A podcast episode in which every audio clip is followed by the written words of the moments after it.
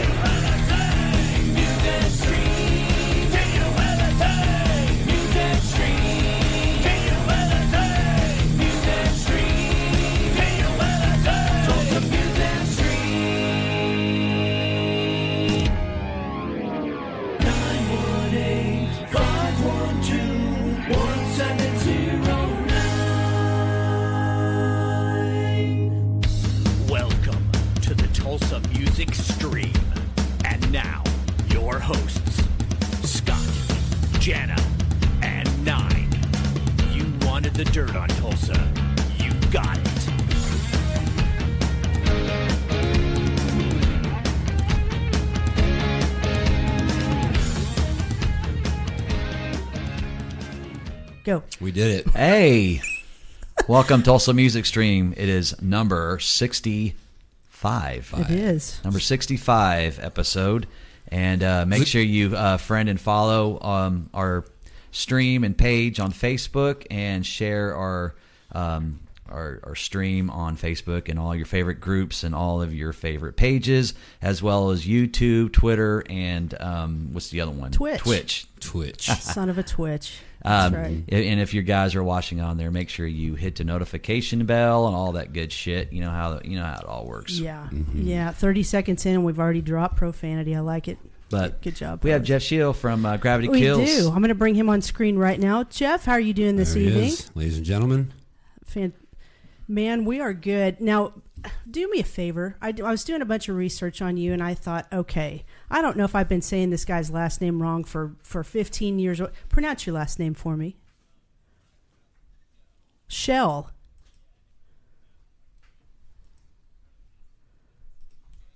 Shale. Wow.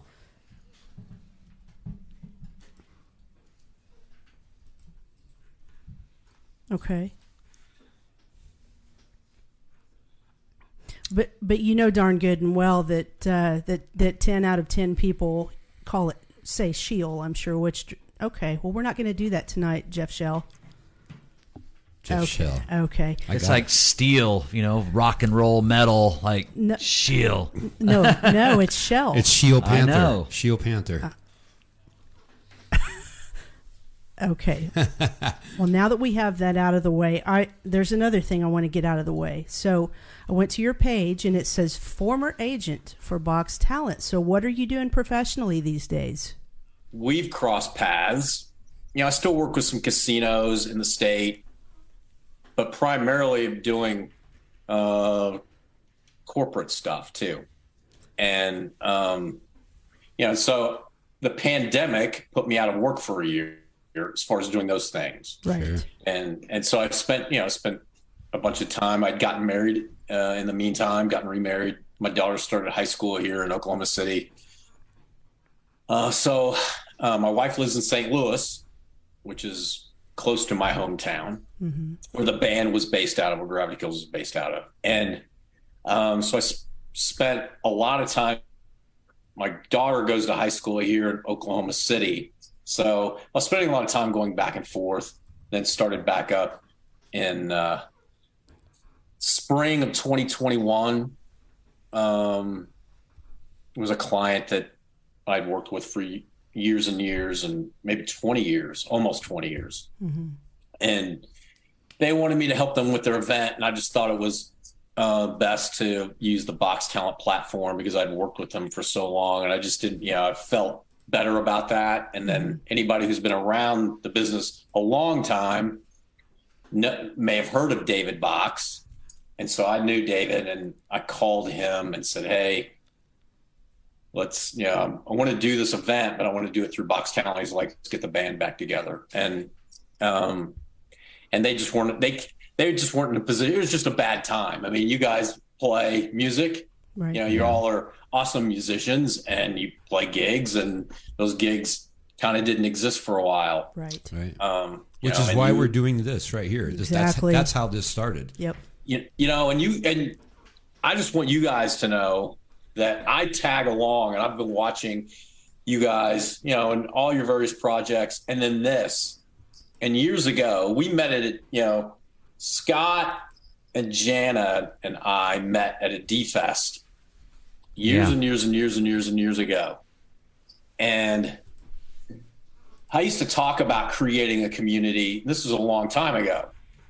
And what's amazing to me is really watching you all, um, and there's other people out there that we all that all of us know in the Tulsa music community that have really created.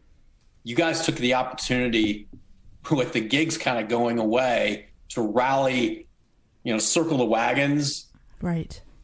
and really create a community, which is what scenes are built on. They're built on the bands. They're not built on fans showing up at a venue. They're built on bands showing up at venues mm-hmm. and creating a synergy around the bands, you know, and taking away the bullshit competition and all the other stuff that maybe some of us got sucked into when we were 20 Sure. and then you realize, oh wow, some of the other bands, like one, you become friends with them through the years, and two, you realize how amazing they are. Yeah. And you guys created a community, and I, I think I've reached out to maybe Jana, reached out to you, and maybe Scott. You and I have, have um, DM'd this stuff too. That Sure. you know, I, I, I think it's super awesome what you guys are doing, and um, you know, and really bringing people together with music and creating it from the musicians out. Sure. And because I always thought that, you know, bands, and we've all been in these bands too. And I'm not going to sit here and preach. I'm an old man, but, but I've just watched what you all have done. And I'm really, you know, it, it makes my, being somebody who was a, like in a tertiary way, was a part of the Tulsa music community for a long time Right. it makes my heart happy to see what you all are doing and um, you know all the communication that flies back and forth between all you know and i watch all the crosstalk on on social media between you and you know 50 other bands and musicians and hundreds of musicians and it just and it's not something you know if anybody's listening from oklahoma city it's not something that we have here. I can't tell you what that means coming from you because you know there've been there've been some times when when Scott and I have had well I'm in private conversations now I'll make it public where we've really kind of thought about maybe hanging this up.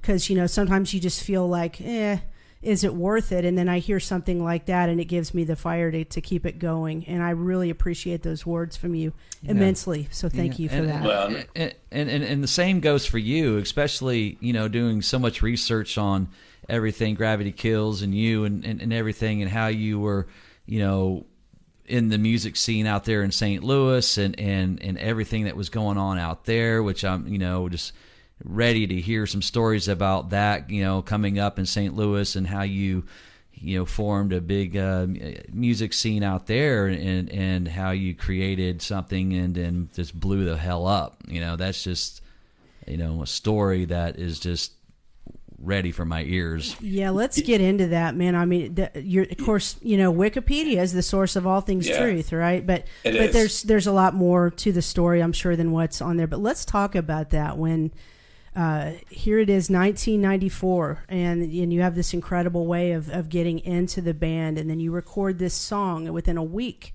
Let me let you tell the story of how that all started for you with Gravity Kills. I'll condense it as much as I can Sure. because it's a it's it sounds like I'm going to sensationalize it and embellish, but these things really happened and it was crazy. I got a call on a Wednesday night. This is a, maybe it's late September, I think, of 1994. I was living in Dallas. All these guys that I knew that were in this band that didn't exist at this time were living in St. Louis. The guys were all from Jefferson City, Missouri.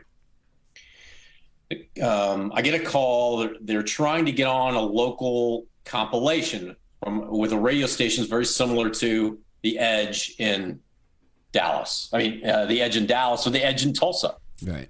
and and so they play me this piece of music, and it's just like, all I hear is, you know, I can't, you know, it, we're on we're on landlines in 1994, you know, and so I'm like, hey, I'm in. I got to call my boss. If you guys, you know, hey, you guys get me an airline ticket. I'll fly up tomorrow. We'll cut, you know, get me some dinner. We'll cut the track. You know, we'll figure it out. So I get up there, hear the track. It's about 9:30 at night on a Thursday night. Kind of scat out some vocal melodies, and you know, everybody's got their way, but we didn't have any time, so I'm just scatting some stuff, and everybody else is in the in you know everybody's in the control room, and I'm sitting out in this room by myself. I'd never I knew these guys forever. We'd never worked together. You know, we I would go home on like holidays, and then we would jam in somebody's basement, but there wasn't any like you know. So anyway, so we're doing this thing, and and Matt, our guitar player, says like I'm scatting some stuff, and it sounds like he's like, sounds like you're saying I'm filthy, which we wouldn't be having the same discussion probably. So if that's what the song was called, so we so I think then Matt goes, no, let's try. How about guilty? So I'm going perfect. So I go in another room, write lyrics just as quickly as I can, you know, and it's just coming out. It's not, you know, I'm not, you know, I'm not writing Dark Side of the Moon here. You know, there's not. you know, I'm not, you know, we could, yeah. So I'm just writing lyrics, something that rhymes. You know, let's make some stuff that rhymes. Sure. Let's let's do the track. Uh, by about midnight ish, we start cutting. Finish the vocal at about three in the morning. Um, Kurt and I leave. Matt and Matt stays up. Matt stays up with Doug. They mix through the night. Do this is Thursday night. Now they're into Friday. The song's due at five. They take a DAT tape to the radio station just before five o'clock. They get it in under the wire. We're not a band. So anyway, so they they we get on the compilation. We're like, oh shit, now we're gonna piss some people off if you know if we don't do something, we don't cut some more stuff. So the weekend that the compilation is to be released in St. Louis, they're having a party at a pretty famous venue in St. Louis that doesn't exist anymore. It's called Mississippi Nights, a place in St. Louis that everybody played. If you, from the police to Motley Crue played there at some point. You know, it was one of those venues that you just, you know, Right. it's a really super famous venue in St. Louis. So anyway, that weekend we we do two more songs. We cut Goodbye, which is the version on the Mortal Kombat soundtrack, Right. and then we cut um, a track called Inside, which is a, which is an album cut on the on the self title. So now we have three songs. I go back to Dallas. Now all of a sudden, for whatever reason, the just the radio station decides to add the track. You know, the the compilation's long been sold out. They just decided it was a guy named Jim McGuinn uh, and a guy named Alex Luke. Alex Luke went on to like, you know, I mean, uh, Jim and Alex both very successful people. Uh, Jim's still in radio. Alex was at one point he was the head of music for Amazon, of labor relations for iTunes at one point. This guy, and so anyway, these guys put us they add us to add us to the points um, playlist, and so we, we're climbing every week. And I would get a call from the guys, and they go, "Hey, we're at number 22." And the next week they'd call and say, "Hey, we're at number 14." And then it was like number eight. Then it was number three, and we made it up to number two behind Bush song a track. Uh, was everything Zen? I think was Wow. the track. Yeah. That's good And the other- competition. Well, Bush was in t- the same week. And so, of course, they're pumping the track. So, you know, hey, we are still getting like, I mean, it's 50 spins a week. We're an independent band. Nobody's, we never played a live show. So now all of a sudden the labels start coming in. And I'll kind of cut to, we go through this thing where it comes down, there's four labels involved. It comes down to Reprise TVT. We visited TVT. Reprise came into St. Louis, but they didn't fly us out. So we flew in, uh, met with uh, the infamous Steve Gottlieb at TVT Records, and we loved TVT. It was it's it's it was in uh, it was down um, on the Lower East Side, not the lower Lower East Side. It was down near NYU in New York City, cool, vibey part of town. It felt very not corporate when you're in there. And so we went with TVT, but so we still haven't signed a deal with TVT. So we're they're funding a record.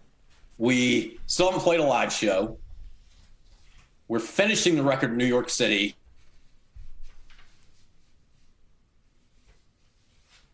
Oh, did he freeze up on us? Oh no. Uh oh. Gonna His connection's been a little spotty since we started. he's gonna come back though. Come back to us, Jeff. I su- I summon thee. Okay, well, hang on Oh, here. you know, I'm, I'm, uh, you know, I'm, I'm a huge Depeche Mode fan. You know, don't throw anything at me. Um, and he engineered Speak and Spell, which was Depeche Mode's first record as well, and did a bunch of 4AD stuff. And anyway, so we're working with him. We finally play our first show a year and about six weeks after we formed as a band. Now, this is back to the St. Louis music scene. We were products of guys like Richard Fortus Yeah. Isn't he? Um, Uh, yeah, he's uh, with Guns N' Roses. Guns N' Roses, He- right? Yeah. Right. He was in a band called Pale Divine, and before that, The Eyes. Um, He's the guy that looks like Izzy, right? yeah, this he, he's looks like a total rock star. Like Yeah. you know, straight black hair and wears all the cool stuff, and sure is like the coolest dad in the world. And so anyway, and Richard's a great guy. He actually co-wrote a track on our last Gravity Kills record, on the third record with That's us. cool. And so, anyway, so we were a pro, you know, King of the Hill was from St. Louis as well, and and they they did some damage on the metal scene, and and there were bands like the Urge out of St. Louis, that you know, mm-hmm. ska, you know, punk metal band. Um, they signed a deal after us. They were signed a deal with Immortal. They did a track uh, called uh, "Jump Right In" with the singer of 311 that did really well on MTV and that kind of stuff. And but all those bands preceded us. And so when we played our first show in St. Louis, nobody knew what the band looked like. They had heard, uh, by then, they had heard in St. Louis, they'd heard two tracks. And then if they had the Mortal Kombat soundtrack, they knew three songs. We sold a thousand room out. We had 900 paid. We put 100 on the list. And that was the reason we played this venue because they'd let us put 100 people on the list. Nobody knew what the band looked like. I stood out. We had three opening bands. I stood out and watched all three opening bands in the middle of the crowd. Nobody fucking knew who I That's was. awesome. That's that's like Kiss like stuff, man. You know, Yeah, that's really cool. you go out there it and you can so watch. cool and uh, but, but it was all because of all these musicians and fans that had created this insanely uh, rabid loyal st louis thing and you know we just it was all all the things you you all hear about this is luck it was the right song at the right time you know, we couldn't have foreseen that industrial music all of a sudden was going to be this in vogue thing. You know, for a while, even like David Bowie did an industrial record. Um, Right. you know, Rob Halford did an industrial record, did that two record. Um, um, you know, um, Gary Numan, you know, kind of started leaning into industrial music at that time. Then you had Filter and Manson. The the Antichrist record came out after our record did. In fact, we stumbled in. We went to Trent's house in New Orleans. This is a whole other story. Uh, and kind of interrupted them making that record Oh wow. uh, one afternoon when we were playing in New Orleans.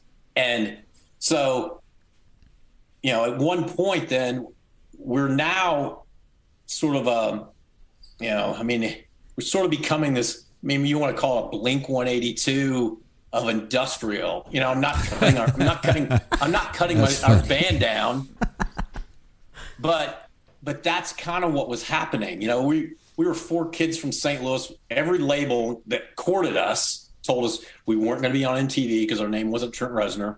We were Punch Nails. Um, we would be traveling and you know we'd be touring forever in a van. Um, we wouldn't get much radio. Um, you know, I can remember the week we went to number one at K Rock, New York, and LA the same week. God. And so we, you know, so but again, it was like the culmin, you know, storm. It was the, you know, we we had the perfect thing at the perfect time, even though we didn't know it. Stabbing Westward had did, had done Ungod, but Wither Blister Peel and Burn wasn't when we started as a band. That record wasn't out yet. Right. You know, Machines of Loving Grace were around. Um, you know, of course, Ministry. Filter. Um, Filter, right? Hey Man, Nice Shot. It, j- it was, you know, and that's why we didn't want to sign with Reprise because we felt like we were going to be Filter's little brother, right. Yeah. and you know, and it was Warner Brothers, and you know, it was a Warner imprint, and we just felt like we would get lost there. Who knows if that would have happened or not? You know, But what a Make the- perfect timing though with all those bands you're mentioning. I mean, I mean even Garbage and and Mm-hmm. Orgy and and uh, you know like you said Stabbing Westward. All those bands. I mean, it's like you know the music scene. You know, just fit right in with you guys. I mean, did. I mean, yeah, or we fit in with it. You know, I mean, it was what you know, it was just, and you, we, did- you know, it was a, we were kind of, you know, even before like, like Korn was blowing up right when we first started playing those, and I met my, I met Sharon Osbourne at a, you know, it was Korn was opening for Ozzy on the Ozzmosis tour. I was there. Geezer Butler, uh, his wife is our manager. In fact, I bounced text with her today and and so I met. So she went. I came to went to a show in Dallas. She introduced uh, me to a guy that ended up becoming our production manager. It was a guy that worked for Geezer. It was, um, and so anyway, all this like the point is is like we just happened to stumble into. You know, it was we fell into dominoes that ended up falling in all the right direction perfect. you know and um you know i and it, i i blogged about this and the, you know maybe i'll post if you, if anybody follows gravity kills on facebook or instagram or any of that stuff i just started an ig post because we're we have vinyl coming out finally in 2020 it's another story but Jana was going to ask you about that. Yeah, I was. yeah, we can thought- jump into that. But um, yeah, the vinyl thing, Jana, was it was a challenge Okay. um, to get that going. Uh, TVT went bankrupt in 2007, and I remember the day because it happened to be my birthday. oh, jeez. Phone call, and we had left TVT. We had asked our way out of a deal. We ended up with a uh, imprint on BMG, did the third record, but that's the side. So anyway, so the Orchard got the TVT catalog. Um, publishing, we were our public TVT was our publisher as well. We didn't have a publisher, a real publisher for years. It was a bank. And we finally, uh, all that publishing, including like all the Nine Inch Nails stuff from up to, I think up through With Teeth was part of TVT uh, publishing. And so, um, so they had, so now we're with a real publisher. Anyway, so the Orchard, who you may be familiar with, you know, a huge digital aggregator of music, a label in their own right, they had our stuff. They had the masters they're actually in the old TVT office. That's where they office out of. I could not get anybody's attention. I've been I've been working on this for about five years. Just randomly, there were people that I knew that were old TVTers, and they kept sort of falling off. Like, um, you know, they kept um, um, like leaving or you know whatever Right, they're doing, finding other jobs or whatever the hell was happening, and and so I'd have an ally, and they'd be, oh yeah, we're thinking about it, and then they would leave, and I'd have to, you know, I'd have to and finally it was a guy named John Perone, who was a radio guy at TVT. And he's like, You gotta contact he gave me this guy's name. His guy's name is Paul Hanley at the Orchard. And I reached out and it was really funny because I did this sales pitch in the email. I was like, Hey, um, you know, we were a TV, you own our catalog, and we used to be on, you know, I'm typing, but down here, by the way, guys. And, and so, and so, um, you know, we, you know, um, you know, we were, you know, some, we sold a sizable amount of records, one record, you know, nearly about a half a million copies, blah, blah, blah, blah, blah, all this stuff. I was like, yeah, we know who you are. you know, it was almost like, you know, and, and so got shot to another guy and they're like, "Hey, let's think about. We want to do this." We're like, "Awesome," but we don't want, you know. But do, then they're like, "Do you guys have the masters?" We're like, don't you have the masters? Oh, jeez. So, cut to um, Doug, our the keyboard player, and really the guy in the band that he was the, you know, he was the guy. He was sort of the master behind the electronics guy, mm-hmm, mm-hmm. and he actually still owned. We did the first record in Sonic Solutions. If anybody is old enough to remember Sonic Solutions, and we used it as a front end editor. We record everything into it, and then we would edit it and we would move it over to emulator fours and then use prefer to that trigger stuff vocals guitar parts bass parts all that stuff. And that's how we recorded the first record until we got to new york finished it on tape. So doug had had um, he was a naughty boy. And as we were finishing the mixes in New York with John Fryer, he was taking copies of the of the unmastered mixes, and he was you know and taking stereo mixes and putting them back into Sonic Solutions. Oh wow. Well, Doug still had the Sonic Solutions from 1994 95 that we used. wow. He still had the Apple. We used the Apple two, uh, Apple. It was an Apple CI, Apple two CI, whatever the hell it was. Um, So you guys had to find a way to to get all of that from the from the old from the old stuff system, right? into We to a newer system, and right. And so that was a nightmare. So Right. because we, because some of the hardware he didn't have anymore, cables they were building. He had he owns a studio in St. Louis. They were building cable. They were making Frankenstein tape drives. They were doing all these things. He couldn't make it work. Oh man. And so finally, I don't know, he got ends up like diving back into it. And he's like, I can make this work. If you've ever listened to our first record, and maybe you did for some research, if you listen to it front to back, we have these transitions that happen between the in some cases, you know, or the songs bleed mm-hmm. into each other. And so that was the part in which that was where we were breaking down there where the info was breaking down between the sonic solution system and getting into getting into pro tools wow. so what doug did was all he did was edit he grabbed the 44-1 mastered versions of the songs and just edited in the transitions Oh my gosh. So who has the masters masters like the actual ma- masters? who knows Wow. Seriously. Yeah, wow. Cut. Yeah, cut to the the end of the first uh, Indiana Jones movie, Yeah. where they're going through the warehouse, and it goes on forever because they're Oh my putting the you know they're putting the Ark of the Covenant away somewhere, the U.S. government warehouse. Isn't that crazy though that you spend you spend all that time creating something and something you're so proud of and God knows where it is. God knows where exactly. That's We frustrating. don't know. well, on top of that, didn't they, didn't they take uh, someone take that stuff off of like your Spotify, like you know, guilty and all that stuff is no, No, longer. they well, no, that stuff's up. When BMG, you some you you've done some research though. What happened was, um, BMG had so somehow had sold the masters to the third of the third record to Universal. Universal had it still had it up, but then they sold it back to BMG, that particular record, that record that you're showing, Superstar. And it's point somehow it got lost and it wasn't up on streaming services. That record wasn't up on streaming services, but it is funny.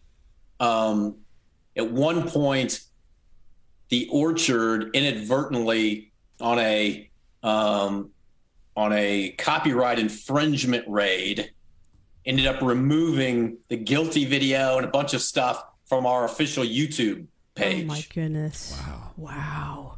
That's and crazy. so anyway, yeah. So I mean, we yeah we're we, you know, we're like one of those bands. Like uh, you know, you know, we were in Rolling Stone magazine, but never on the cover.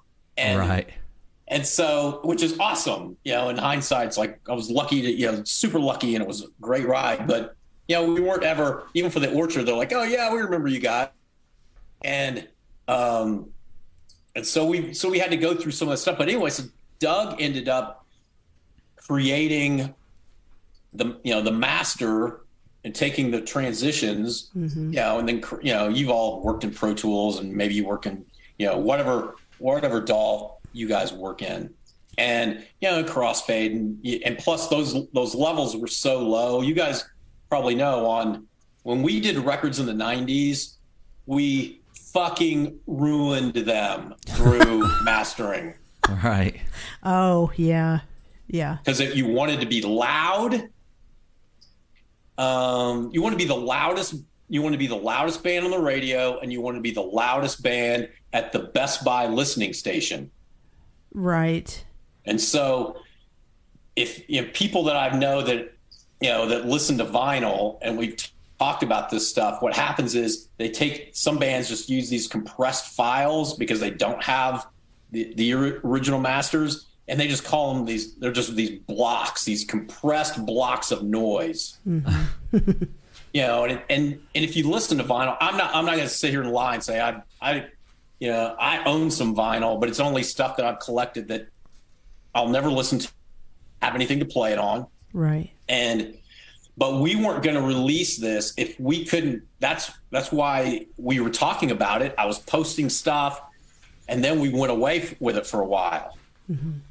Because we weren't. We were like, "Fuck this! We're not gonna." Sorry, people No, you're listening. good. No, you can We're say adults. whatever you okay, want. so we we we were not going to release a you know have a vinyl release if it was if we were going to use the mastered files you know that they mastered for a CD Right. and you know because it and it you know it was just like what's the point um it's going to sound like shit and a few collectors will buy it but people won't listen to it like people that you know the people that would still listen to that record um you know we wanted to make it a different experience than putting a cd in and it just you know and it making the you know your alpine speakers and your you know and your 68 camaro explode Yeah. Now tell us again, Jeff. You because the the connection on your end tonight is just a tad spotty. So every now and Oh. then you you kind of freeze up Shit, and then turn back. No, you're good. Um, but I want the viewers to make sure they heard right. The vinyl is coming out in 23 or 24. 23 2023 probably it's going to be a summer release Okay. we wanted originally we were this was supposed to be a 25 year anniversary release Uh huh. and it, and of course then we had the then we had the technical issues and we couldn't make it happen it, the sticker though and i didn't want to do this yeah but i'm kind of glad we did um it actually says 25 25th year anniversary edition uh, it will have that sticker on the vinyl Mm-hmm. Cool. and that's really what we'd intended um, to do this for. And then we're going to play we're play at least one show. Cool. And, that was the uh, next question. If you guys had any of that. Right. I mean, you have a new Instagram. You're gonna, you know, if the vinyl starts selling well and and things. I mean, is that something that could spark, you know, some some Yeah. reunion shows and and uh, you know, Yeah, to what extent, Scott? I don't know. right? Okay. You know, Yeah, I that's mean- you know, but you know, because nobody's you know, we're as a band. I think we're fine with the legacy. If that makes any sense. Sure. um, and you know we've been fine with not playing if that makes any you know if that makes any sense uh, it was it was a different time you know i can go up and you know i can you know you guys know because you're you guys still do this i don't do what you guys do anymore but you know to get up and sing like that Mm-hmm. um, you know scott you're singing Yeah.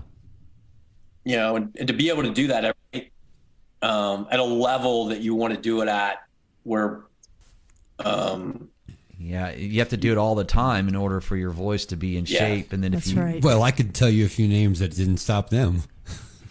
yeah, I, yeah, look, yeah, Brian, I know that, yeah, and I know, yeah, I know those, I know some of those people. We all watch the same. Yes, people. we do. Yes, we do. And I'm not going to be an asshole, so I'm going to let Yeah, you and- move on. but but but this i think this you know i think so. how all of us would feel about that is is that you know you want to go out and represent because for a band like you know for a band like Gravity Kills, we are, you know, how do I put this and not sound like I'm self-deprecating? We're not relevant anymore. If that makes any sense, you know what I mean? It's not like so when we if people will come to see us, it's nostalgic for them. Sure.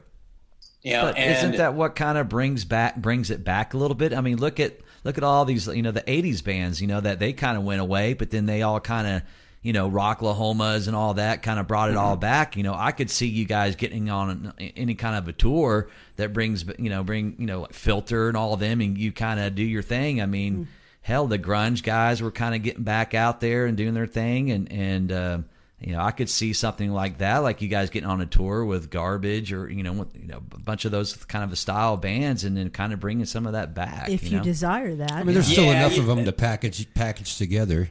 right? Yeah. on a, like, like a package tour. you guys are yeah you guys everybody you got all make great points i think it's our it's kind of where we're at with you know i think but even just the way we view the band is that I, we're kind of fine not you know kind of fucking with the legacy at this point. Yeah, I, I And- got you. and it's not that look i can go out and i'm you know for my age i'm still in great shape and and i could get you know i could sound pretty for a show. Um and could put on a good show. Last show we haven't played in 10 years and we played in st louis with the urge Right. i felt like i'd been in a car accident That's how we feel every Now- now weekend. you said Right, you, I- you counted on your, you know exactly how many shows you guys actually have played since your since you guys did break up, and you, I think your your count was like eight times. wow. Yeah, that's it. And yeah, we've been and we've been fairly yeah, and I think but we want to do it again, I think. Um and for a different reason and maybe I'm going to sound like an old guy. And, you know, I've sounded like that all night, so I'll just keep keep that theme going. All of us have kids now, Sure. and I've got a 17 year old daughter who wears Gravity Kills t-shirts. That's cool. That's really cool. she laughs at you know she's like you know or she'll have friends in fact she's got a friend this is gonna be a weird story who knew of me this is a who's a who's uh, i think a year younger to high school a guy she knows that knew me was was apparently kind of stalking me on my personal instagram account where i post pictures of my daughter. And then saw my daughter at high at their high school and was like, "Oh my God, you're Jeff Scheel's daughter," Wow. which is so strange because it's so out of context. Well, it's Anyway, also the great. point- He pronounced the last name right too. yeah, well, he probably didn't. It was just me saying it. He probably said Jeff Skeel or Shield, you know, whatever. And and so he so the point is that you know I'd like for my daughter to see me do it, to see me do it. I got a ten year old stepson. You know, drummer's got three daughters. You know, uh, you know, guitar player's got a couple kids.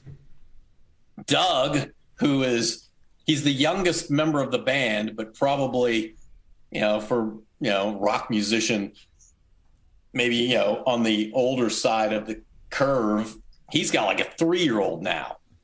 wow. And so, um, yeah, he started way late, but he, but anyway, we kind of, you know, you know, I, we kind of envision having a show where the kids can see it as well, and and you know, where they can kind of go, hey, man, your old man was kind of, you know, oh yeah, my old man was kind of cool, and um, because my daughter laughs at this stuff, like, you know, she'll see pictures or she'll have friends that'll like pull stuff up and she'll they'll you know they'll you know they'll Snapchat something to her or whatever. It's like me in some like silver pants or something, and Yeah.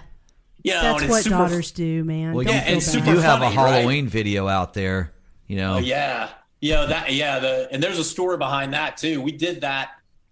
I did that the night we the night before. You're talking about a Halloween show we did in St. Louis in 1996. yeah. two nights before that show, we did we opened for Tool in Los Angeles, um, and that's where I got the idea. We you know because we knew that they were going to do something crazy. It's Tool and Maynard, and it's going to be you know, and plus we knew that people wouldn't care about us, and you know how are we going to make an impression? So that's what I did. I went to my manager took me uh, to West Hollywood, where I could find probably the most thongs for dudes. you know, very Scott Weilandish. You Yeah. know? yeah, and and so right, so I bought a green thong. We get found orange body paint. I did my hair green. Wow. I painted myself completely orange head to toe, and I wore a green thong and my black boots. Nice. and and the and the only person I really felt sorry for was, of course, Kurt, our drummer, who had to stare at my ass Right. for a set two, not one night, but two nights. oh man. And uh, and the first night we did it, well, we're getting ready to walk on, and we were in Los Angeles, and we're opening for Tool, and you know, and you think that we, you know, what we, you know, what band, and you guys all know this, what bands talk about, what people think bands talk about, and what they really talk about before they go mm-hmm. on stage are kind of sometimes two completely different things. and yeah, we're sitting there going, oh shit, this is, you know, these people are not going to care, and you know, we're not going, hey, come on, let's kick some ass, and you know, we're we're just going, okay, let's just kind of hold it together, you know, and these people are going to think we suck, and let's just go out there and try to kick as much ass as possible. And the last thing anybody said to me, because I'm wearing a thong, of course, I've never done this before, I hadn't done it since, um, except for one show in St. Louis. And my and Doug, the keyboard player, he walks on stage right before me, and he looks at me and says, "Think about dead squirrels." Oh my goodness. You know, it's like, no, dude, I don't think there's going to be any issue with me getting aroused, you know, on stage while I'm getting booed by thousands of Tool, fans, fans. Yeah. between between every so um so that yeah, that's the green thong story and the orange story. But Hey, do you have a few minutes for some uh, viewer comments and questions? We want. yeah, we- sure, of course. That's that's part of the joy of doing this live is we can have this viewer interaction. Scott, do you want to take some of these, or do you want me to? I'll take go them? right ahead. I had some other questions I was going to talk to him about, but go ahead. Let me do this real quick, and then I'm gonna I'll pass it over to you. And and I don't want you to get away from us, Jeff. I have one more story, quick one for you at the end. Uh, okay, cool. But here's a comment from our friend Wayne Adams. He said, last, last time I saw Gravity Kills was at the Hard Rock Casino, and the DJ was five times louder than the band was allowed to be. I enjoyed the show, but was mad at the crappy DJ, and he was super loud. Anyway, he really enjoyed that show. Uh, yeah, that's there- super cool. yeah, I don't- know if you remember that. He also said I- your your version of Personal Jesus is way better than Manson's. I agree. Uh, wi- nice Matt. Graham is saying, Jeff, where can I get some of those Gravity Kills shirts? Oh gosh, we're gonna reissue. Say we're going to. We are in talks about reissuing just the the first, uh, the original logo shirt. You know, it's just you know, the the oval logo. Uh huh. Um, we're probably going to go ahead and reissue that uh, at some point in the near future, and that's all. You know, everything is everything is about the vinyl release at this point. So, um, and we're talking about doing a white T-shirt for the very first time Mm-hmm. uh, with sort of a you know the the oval logo, but very s- simplistic and just you know just black and you know just black and white Right. um because we've never done a white shirt before and um but yeah so that answers that question cool. Scott, go ahead. I'm sorry. So, um, your debut, you get, you know, Gravity Kills debut, 120 minutes on MTV. What was that like? That had to Man. be just mind blowing. It was. We were in orlando florida uh the night it debuted. And we were on we were out with a band called sister machine gun. Right. they're a Wax Trax band. Chris randall now he's like you know he's like this electronic genius guy. I mean he's you know and um they took us out. We were we all crammed into one hotel room because we were at this on this tour we we were sharing a bus with sister machine gun and so we'd get like so we'd get like one hotel room like we would get a hotel room so we could shower and you could kind of stretch out and get away from you know as i think we had we had the legal limit of people on this bus and maybe then some depending on you know Who tagged along? who tagged along or yeah i mean i can remember people sleeping in the front lounge and you know and and so anyway so we crammed into a, into a room and we'd seen the video obviously you know we had already yeah we we had we we'd all seen the video but we're we're in um, you know, we're in this hotel room watching it on this television, and it was when you saw the stamp, you know, down in the Right. down in the Mhm. corner, you know, Gravity Kills, you know, the director, you know, TVT Records, name of the, you know, all that stuff, and that was The moment. Yeah, and and I think yeah, a couple of us were jumping on the beds, and it was like, you know, course, we're like, course. yeah, and and you, you, it was something, and I was at the time, you know, and we can do the math here. Um, and I don't talk about my age very much. You can do the math. I was 31 years old,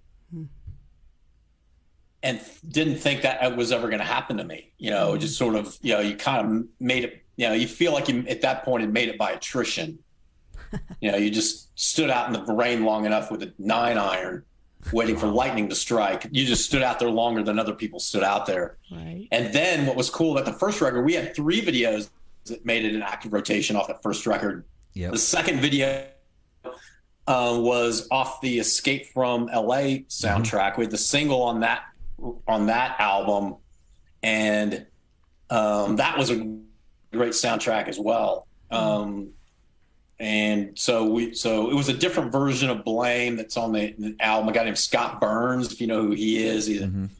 uh, is a he's a like a metal producer out of Florida, and he'd redone this remix for us, and that's the mix that we used for that. And then Enough off the first record was also an active rotation on MTV, and Which is a really Uh, great song.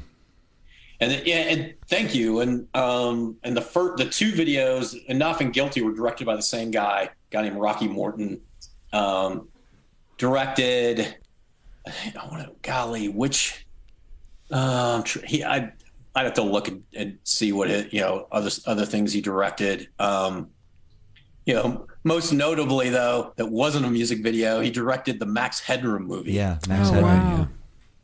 wow. Um, but that was, you know, it was a super cool time. And, you know, a guy named Peter Christopherson uh, directed the Blame video for the Escape from LA soundtrack. And he was in a band called Throbbing Gristle, which was, which is sort of the, is they're sort of, you know, they're given credit for being the, the origination of industrial music. Oh, cool. And yeah, and he ended. I think Peter Christopherson also directed.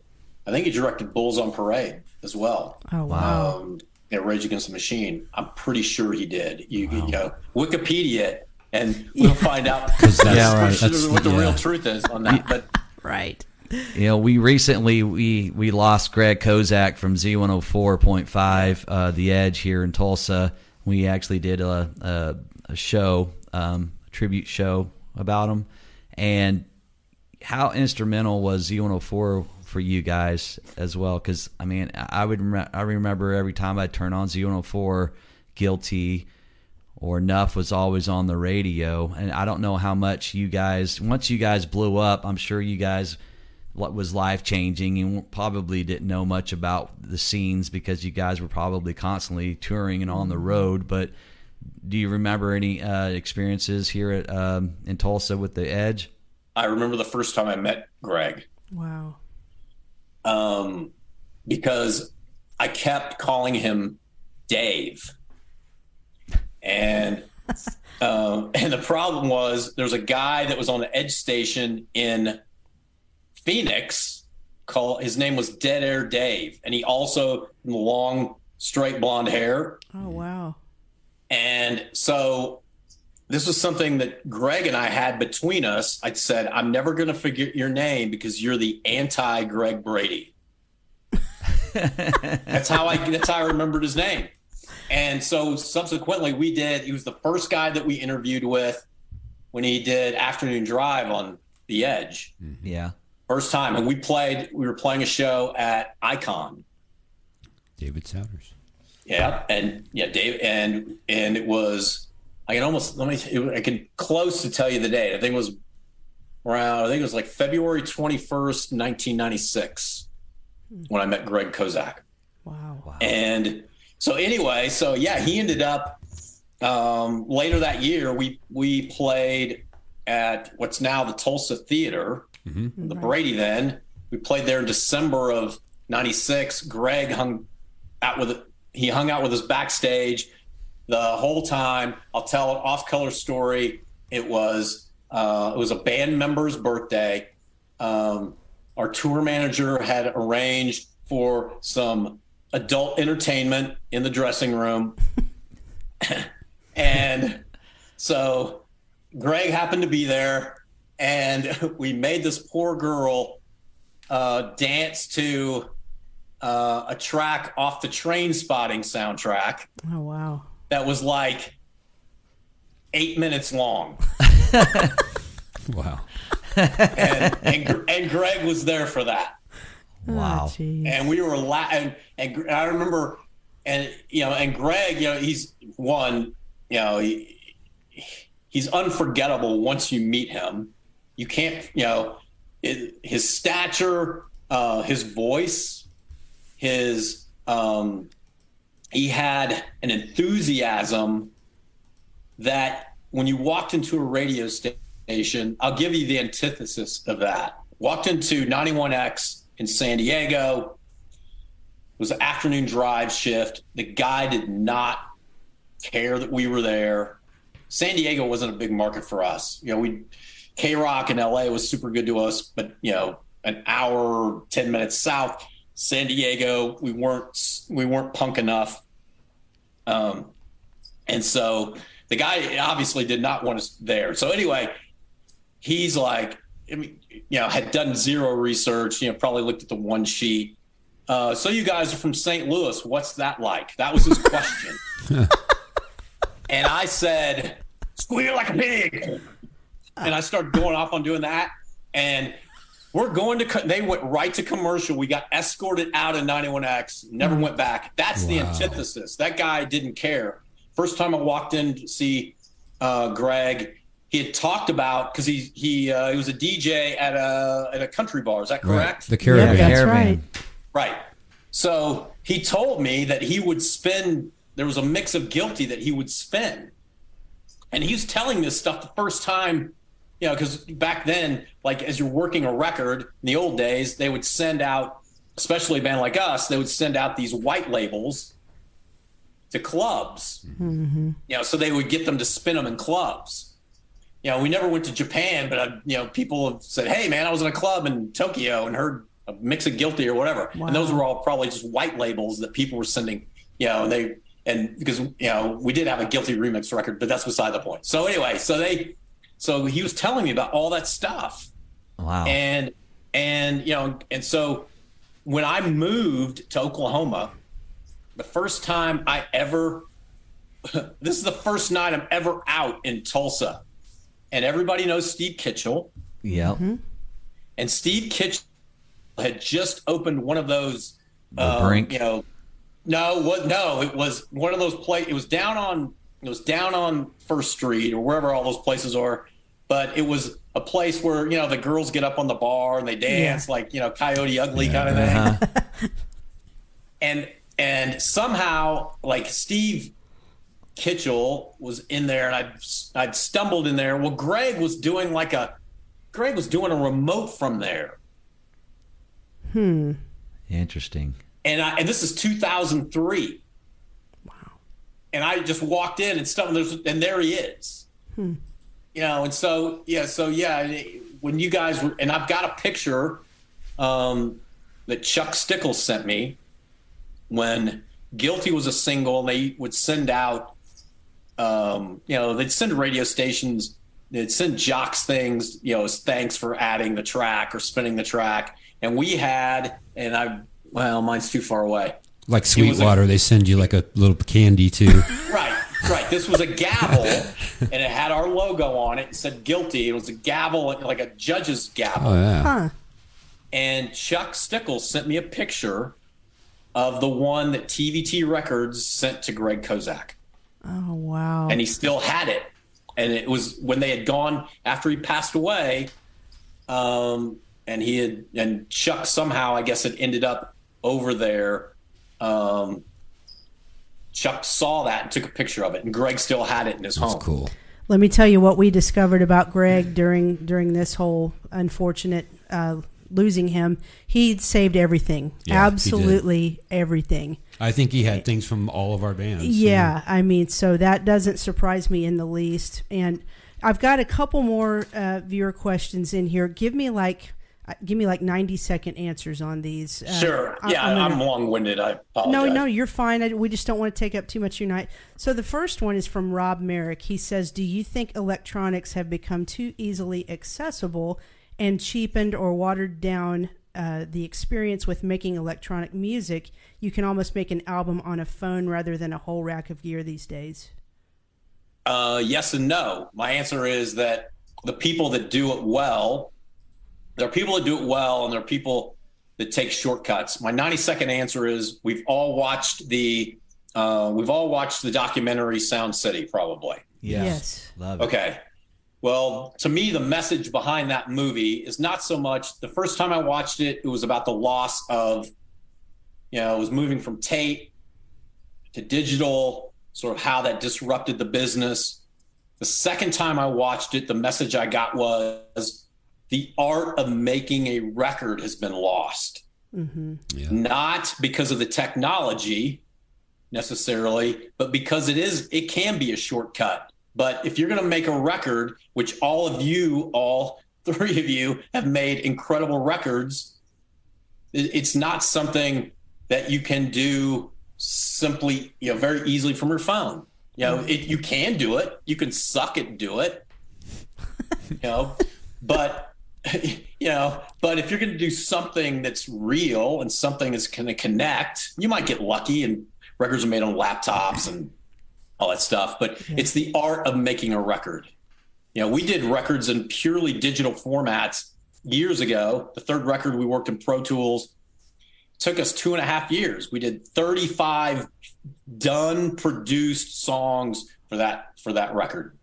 Wow. You know, in this, H- how tough was that to bring that out live? I mean, you guys were a very energetic band Yes. live, but you know, back then it was you know having the tools for live was just kind of rare and and you know you had not to, very you had to pick and choose scott sometimes you know and um you know and we would put just enough we use tracks i mean it was, you know it's no it's no secret Mhm. so but we would make sure you know i would get accused of that my vocals were i always thought this was super funny. And it was like oh your you know your vocals are canned. It's like there was a guy in boston came to see us. He was friends with another writer that had told him that our that my vocal was canned. And i was like you're staying for the show right? He's like yes. I said you're gonna go you're gonna stand over monitor world. You're gonna stand in the monitor desk.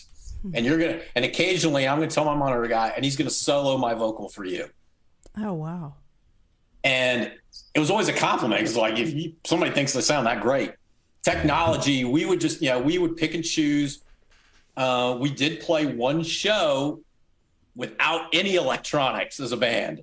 wow. We thought it was horrible. our our tour manager and we had to play because our shit went down. We were playing with ah shit, who the hell were we playing with? We were playing. It was at uh, the Palace in Auburn Hills, Michigan, and we were on stage and our shit went down. And we're like, okay, we got to do this, or we're gonna get booed off stage. And so we just so we'd go and we'd we'd huddle and we go, hey, okay, let's play this. And we, you know, drum would, you know, do this and we and we played it. And our sound guy, you know, he was just throwing some Perry Farrell uh, delays on my voices to fill up the space. And you know, and and our guitar player was going all Steve Stevens with some crazy shit. And and and we pulled it off. And when we left stage, we we're like, oh my god, we're practically in tears. We did get booed, Jeez. but it was only because we didn't play guilty. Ah, So, so, so I'm sure you saw that news about falling in reverse, and it's like, sorry guys, we can't play because we lost our computers. You got an opinion on that? I, I do. One, that's super fucking poor planning. If you don't have that stuff backed up to a hard drive, you deserve to fucking cancel a tour yeah. if you don't have that stuff. But two, you know, I mean, there are bands, and we talked about it. We off and on. We just never got to the point where we felt like we could expand the band enough. hmm You know, if, you know, and maybe if we were, it got to a point. In some markets, we would play theaters, but generally, we were playing like, you know, depending on the market, maybe you play, you know, maybe you play for 800 people one night, and then the next market you're playing for 3,500 people. Mm-hmm.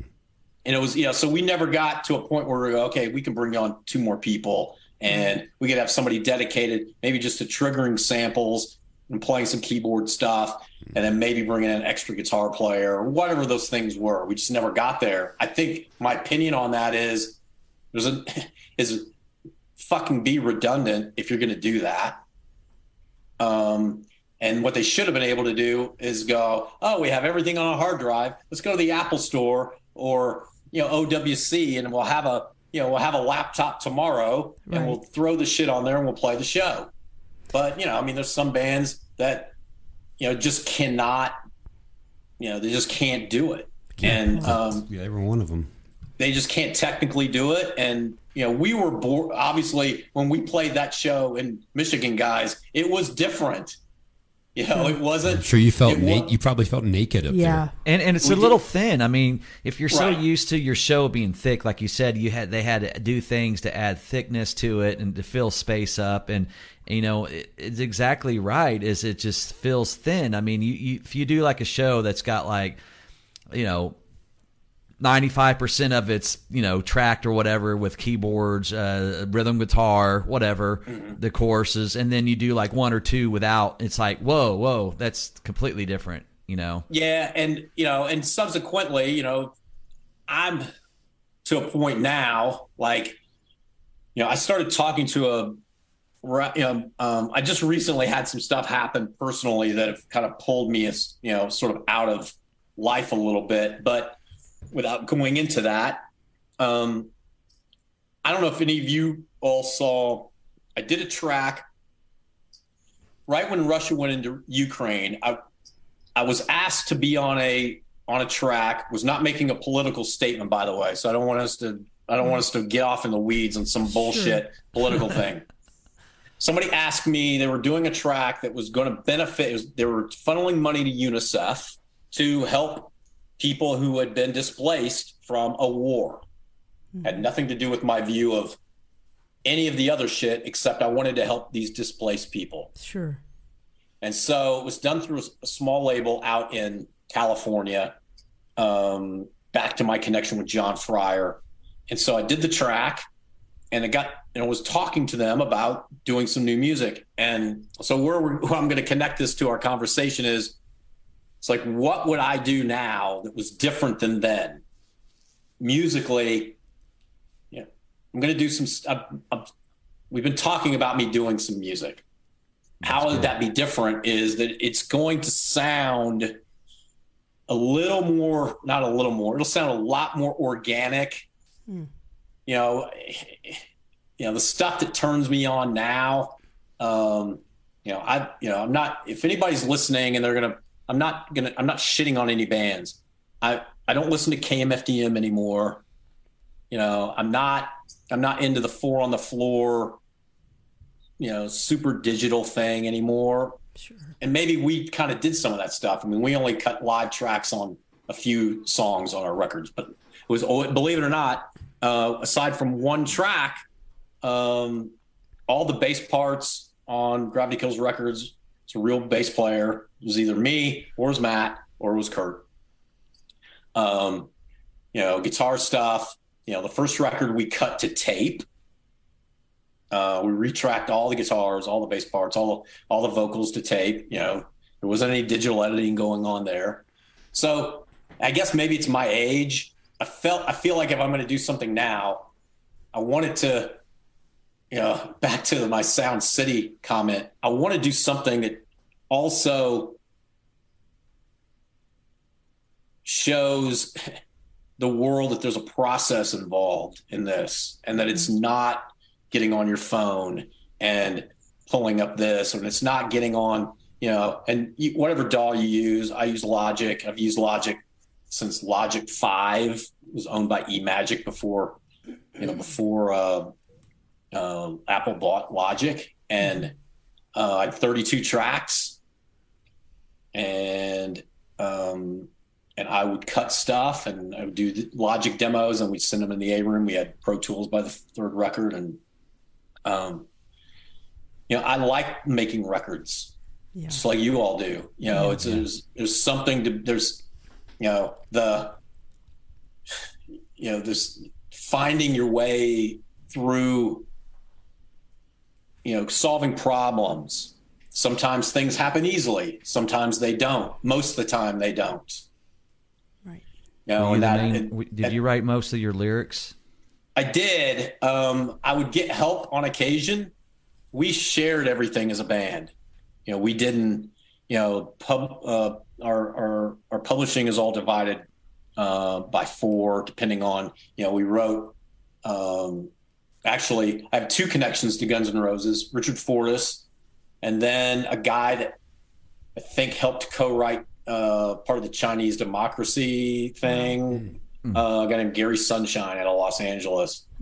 He came in and co-wrote a song. It didn't make the record, didn't make the last record, but but yeah, we all we all just split shit up and we just did whatever we had to do. And if I, I'd go write lyrics, uh, the best lyrics I wrote was were for the third record. Second record they got better. First record, you know, they were okay at times. They were you know by the third record it was very personal. I wrote an entire record about uh, my experience in psychotherapy for two and a half years, Oh wow. Wow. and um, and it's very personal. Although you know you put stuff out, and you're all songwriters, and you get this it's that you know you you don't want to give away the farm, but you got to connect with people, and you got to write about stuff that's real, and um, and that's what making a record is. Back to the technology thing, I think, man, you can have a laptop, but man, if you're not grinding it out, and if it's too easy, it's probably you know, it's probably not always th- the right answer. So I mean, give us an example what a brand new Jeff Scheel album would sound like. Oh man. um, it's going to have. I would love live drums all the time, Of course. which we didn't do before very often. Um, I would want, um, you know, bass wise, I would want something that would be a little edgier. I don't want to tune down ever anything below a, a D. Right. Um, and the guitars, I would want to keep a you know, much to Jana's dismay, I would like to keep them a little thinner. I think gravity at times we were, um, we fetish fetishized, fetish fetishized, uh, gui- yeah, guitars at times, and um, and we would if we had one track of guitars, we had fifty tracks Yeah. and they and guitars for me where I'm at now I would like to do mixes and songs that had a little more air to them. Mm-hmm. Um, you know that you know where you had you had something going on between the you know between the, in the in the spaces or gave you spaces and um, and plus I'm nowhere near the guitar player that Jana uh, you know, I'm probably where she was when you know when you were nine, Jana. About Wait a minute. and you know, and, and prof- I was pretty proficient by the third record. I was I was a guitar player first, became a drummer. In grad school, I did nothing but go to piano lab. I was in North Texas. I wasn't a music major, but I spent all my waking hours in piano lab there, and and so uh, guitar was guitar is still the instrument I go back to if I want to pick something up and play. mm-hmm. It's the you know it makes the most sense to me. You know, when I look at a fretboard, it makes more sense. Um, and it's the, and I can put it down for a couple months, and I can pick it up and I can play. Right. Not well, It's- it's- but I can. Now- Well you know, enough. But that's where technology would come in. Is- I would isn't work it- my ass off to get in 16 bars or something. there you go. Isn't it inter- interesting? Like you see yourself the way, like you're, you know, wanting to change things up the way than the way you were before. On how different your ears have changed, and, and just you Yeah. personally, and your heart, and just how you see and feel things. I mean, do you look back at like some of those old videos of you out out on YouTube? You know, you're getting interviewed with. You know, uh, headbangers ball, and you, it's like I'm just not that guy anymore. You know, I'm I'm someone different. You know, Scott, it's a really good question because it's something that I've thought about. And maybe, maybe, and I hope, I hope none of you, and uh, I hope none of you experience this, and I hope nobody listening takes this the wrong way. I shit on a lot of bands when I was younger. Hmm. And I was kind of that guy. And you know, and it, I, you know, I was nice to people, but I would, you know, there's some, I have some regrets, to put it that way. And I wasn't like, I wasn't like overtly on stage pissing on people, but my, the way I view things 25 years later from that guy, you have to also remember too, this is I don't want this to sound like an excuse, and I'm not coming off as being, you know, I don't live with a bunch of regret here. So I, you know, so I want to be careful to communicate that. The things I do regret though is that I let the I sort of let the the machine dictate who I became at times. Hmm. Yeah. And and what you know and what made me that front man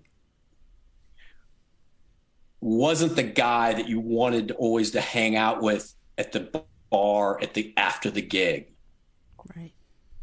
and so you know i'm not trying to you know i'm not trying to throw water on this you know we're you know but but i think if you know but scott asked the question it's a, and it's a really great question if i could go back you know i was very conscious during the whole thing. You know i remember dates i remember places i remember all that stuff because i was taking it in.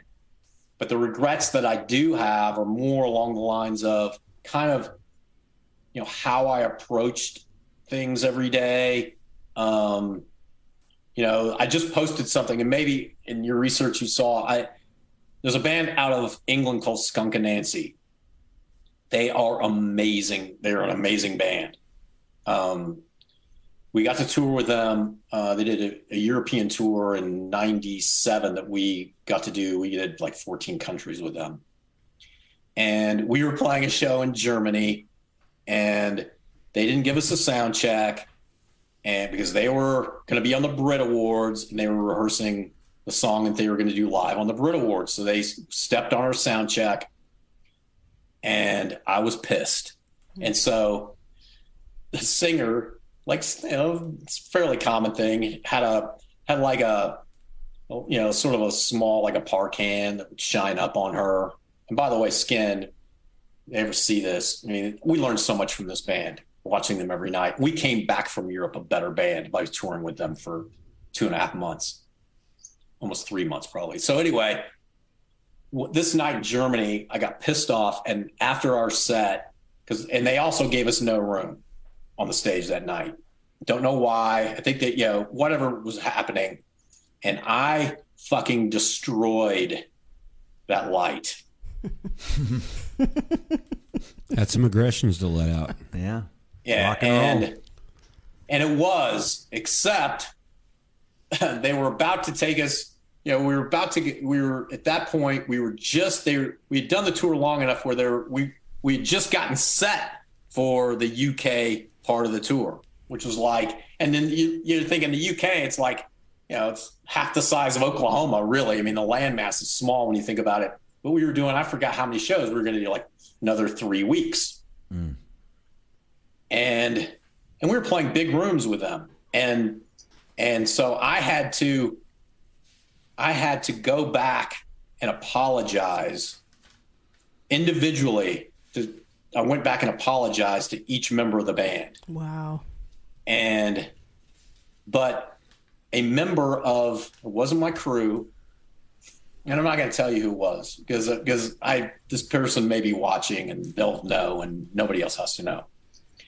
And so they said to me, Jeff, you became a rock star tonight when that happened. And it was back to me sort of, you know, letting the machine drive and you know, and that comment stuck with me because I look back now and I was like, I was like, you know, that was not a good night for me. Sure.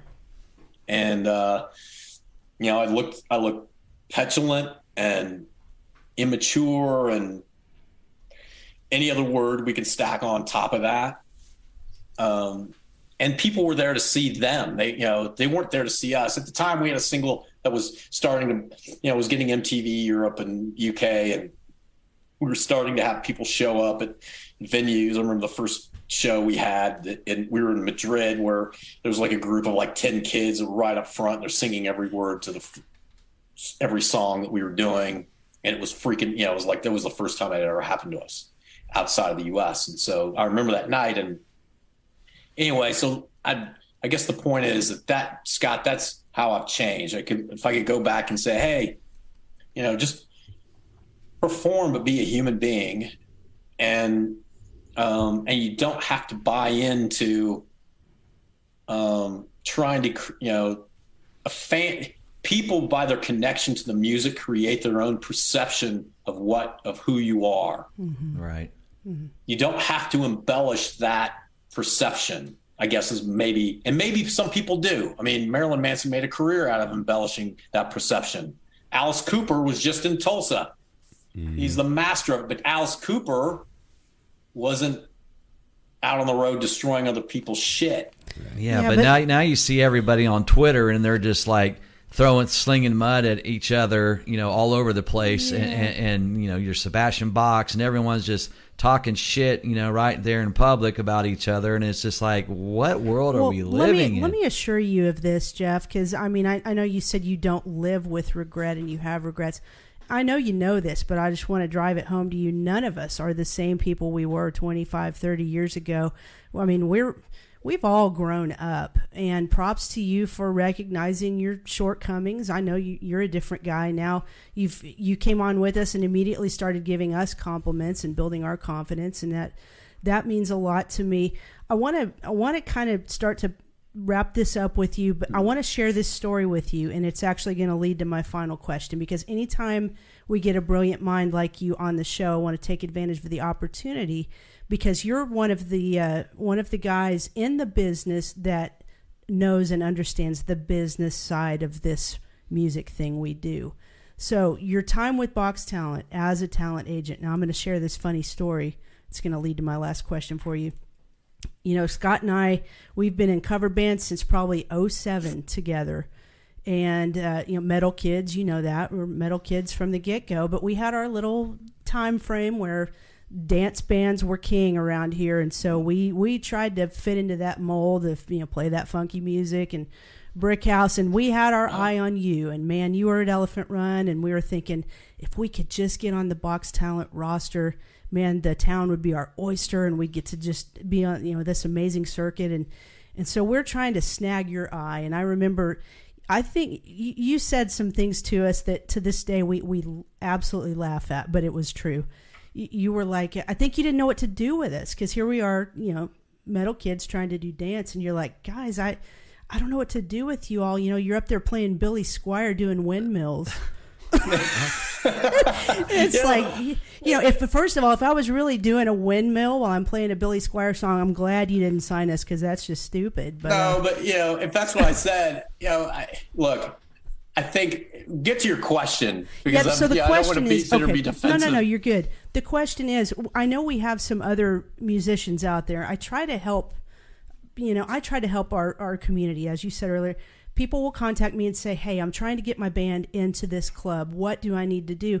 And their focus always seems to be on how good they are. Help people understand out there. It, it really that doesn't matter. It's butts in seats. So, what are some of the best things you've seen? Bands do that have led to their success? And then what are some of their worst mistakes? I think, first of all, you have to hang, if, if you're a musician that wants to play, let's, yeah, pick a club where you guys play a venue that you guys play that you love playing.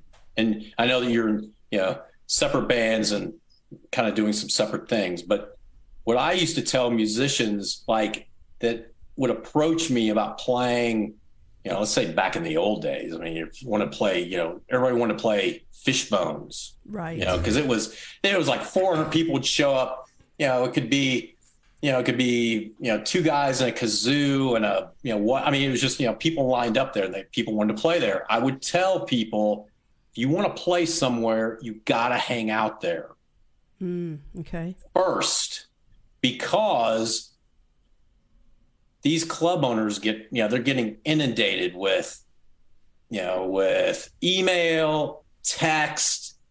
Um, you know, back then it was, oh, here's my, you know, here's my CD or whatever it was.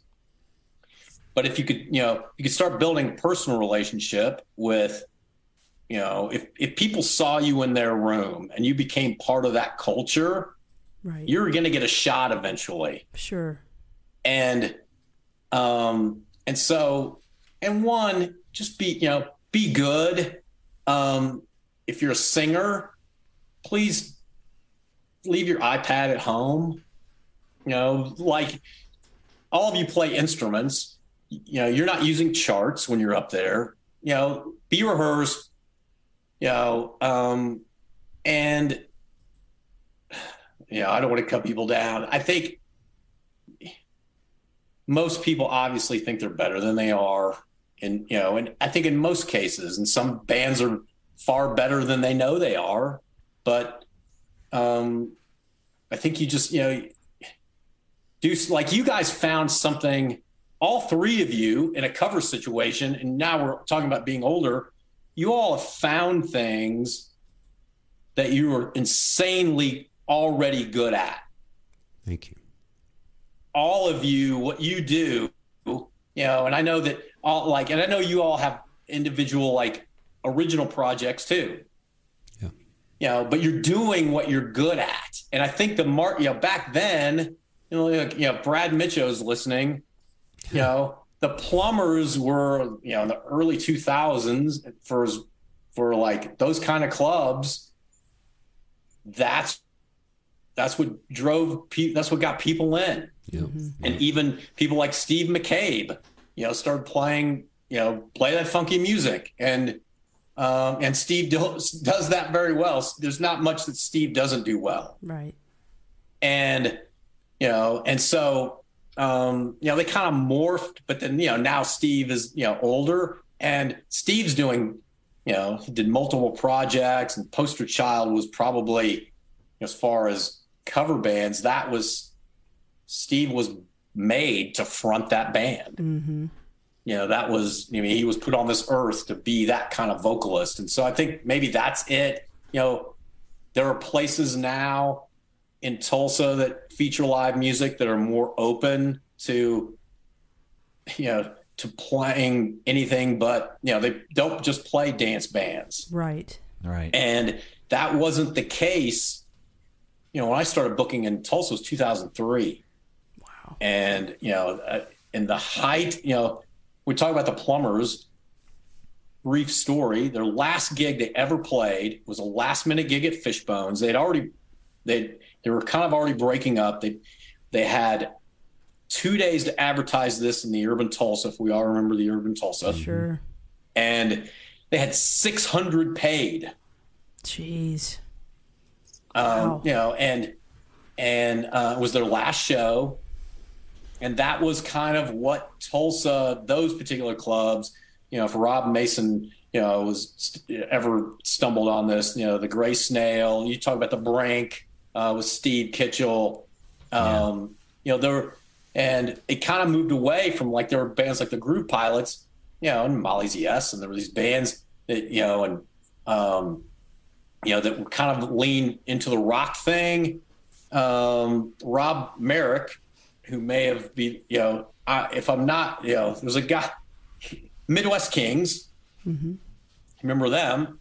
They were a rock band, but they were getting gigs. They were getting some of those gigs, but they were all like, you know, super young, like good-looking dudes or whatever. You know, you know, they they had a they had they had that look to them, and um, and you guys, and I remember, and I'll tell briefly, I remember meeting you all, and the most striking member of your band at the time was was your singer was Psych, and because I I'll ne- you know, and I was just like I will never forget you all, and I was seeing him, and you know, but he- you know that was you know down you know down for five, and Right. it was Yeah. and um. And I so actually think I- Todd that Todd had talked to you about booking Dead Metal Society uh, for a short Yeah, time and in, the be- and we- in the beginning too. Yeah, and we've yeah, and you got you know, and I just didn't do what you guys you know were doing, and it wasn't Right. a it, you know, and I didn't take on bands, and to, you know, and look, I want to tell bands this that may be watching this that only know me really through Box Talent. If I couldn't do, if I didn't feel like I could do something and make make the relationship valuable to everyone, Mm-hmm. yeah, then we just yeah, it wasn't something that we felt like we could do.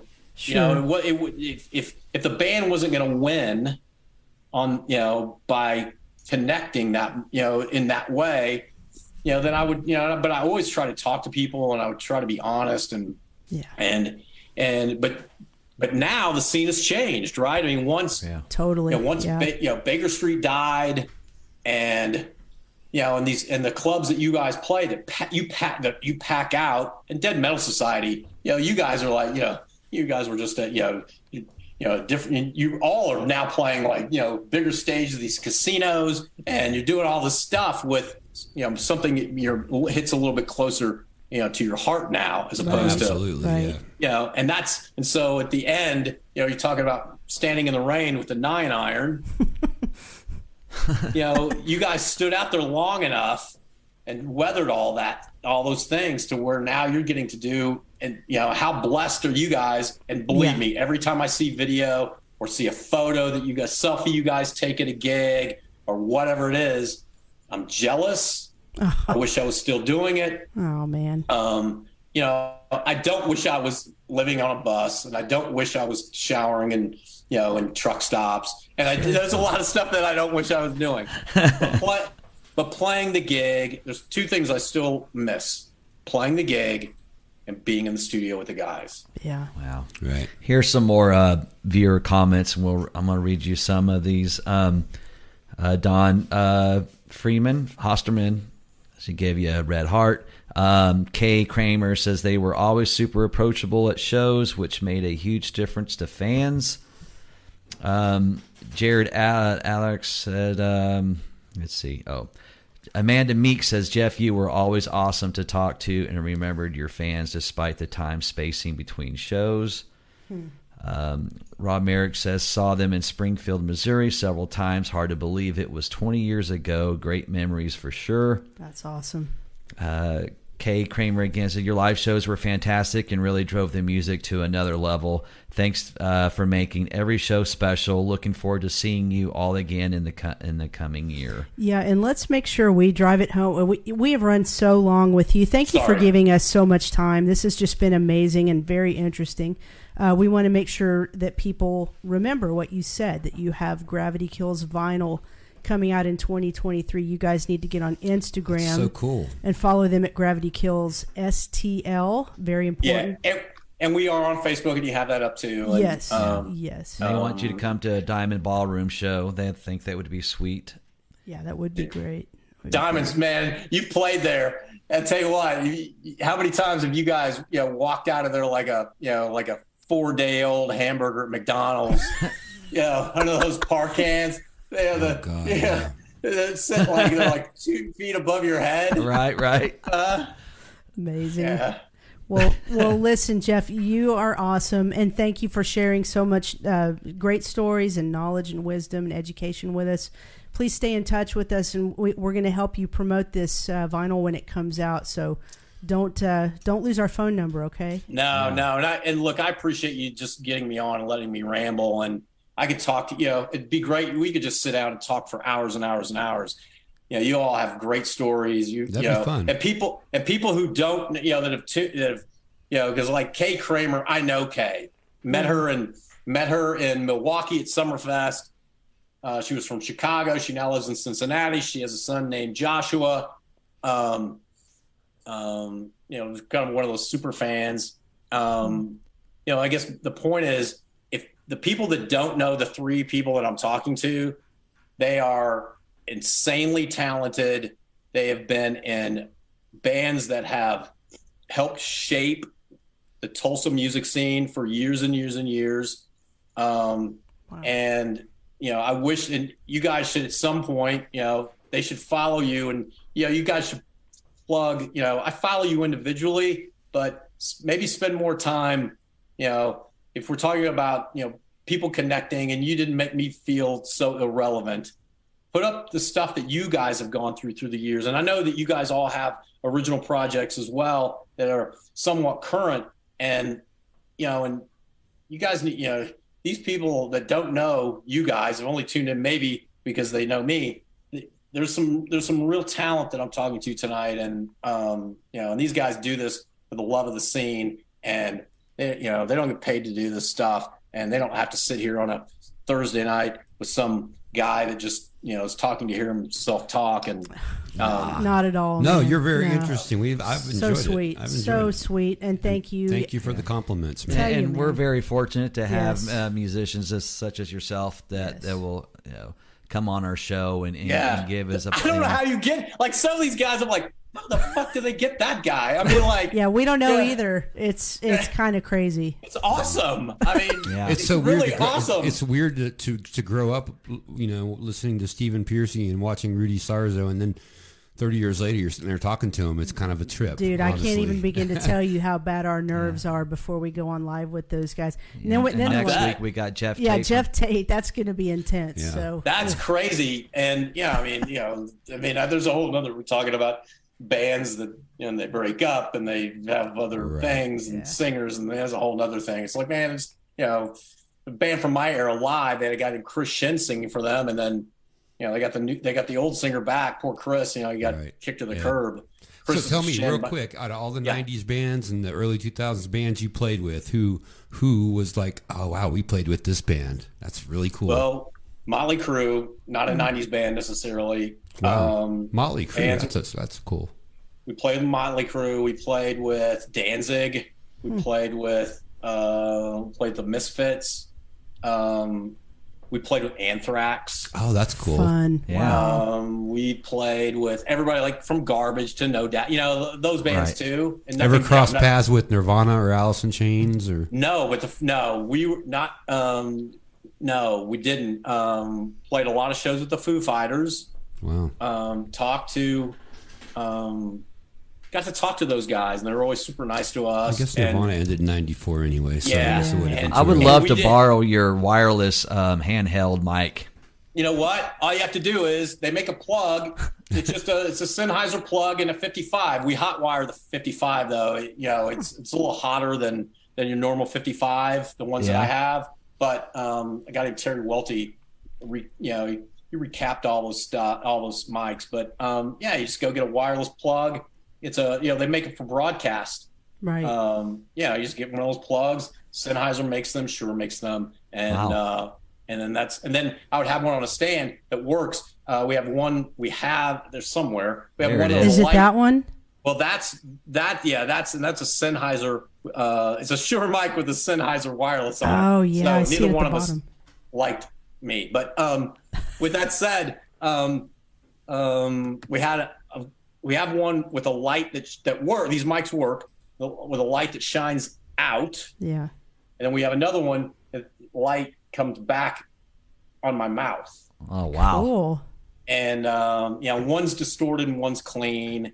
And you know what do you do? It's you know Very cool, very cool. Shell, but um, yeah, you can get that stuff. And now they make like super cool 55s now. You know, with Yeah. the blue, you know, the blue foam and then all that stuff. I mean, I just had like you know the old school whatever we, you know, Right. Yeah. Well, and- come down here and hang out with us sometime soon, or maybe we'll come up Yeah. there and hang out with you. Send us a message next time you're going to be coming down to Tulsa Definitely. for anything. You're gonna need uh, a hey. You're gonna need a bass player for that for that Jeff. you know what? stuff, maybe I'll send you some tracks. You know, um, and by the way, maybe sometime, you know, I know you guys do this in the studio, and I know it'd be a super pain in the ass to do something live somewhere.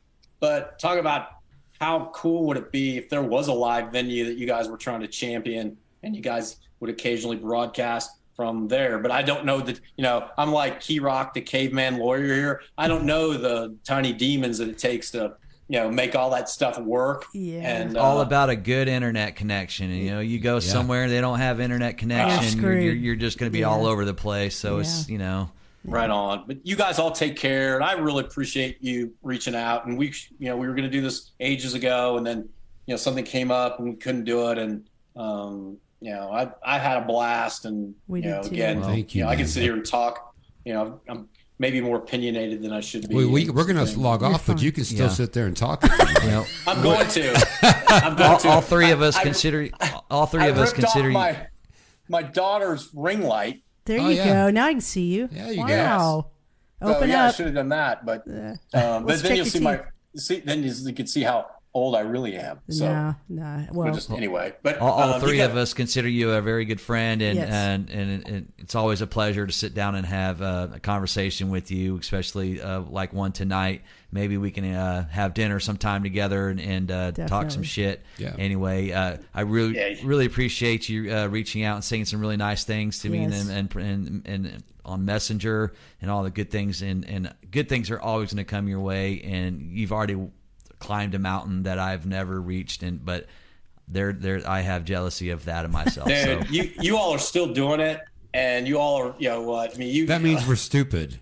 that means we haven't grown up. we're just No, it's a weekend warriors. That's all. it's a calling, man. No, I don't want to know grow it. up, man. I don't want to grow up. Fuck that. I mean, just keep all right, playing. well.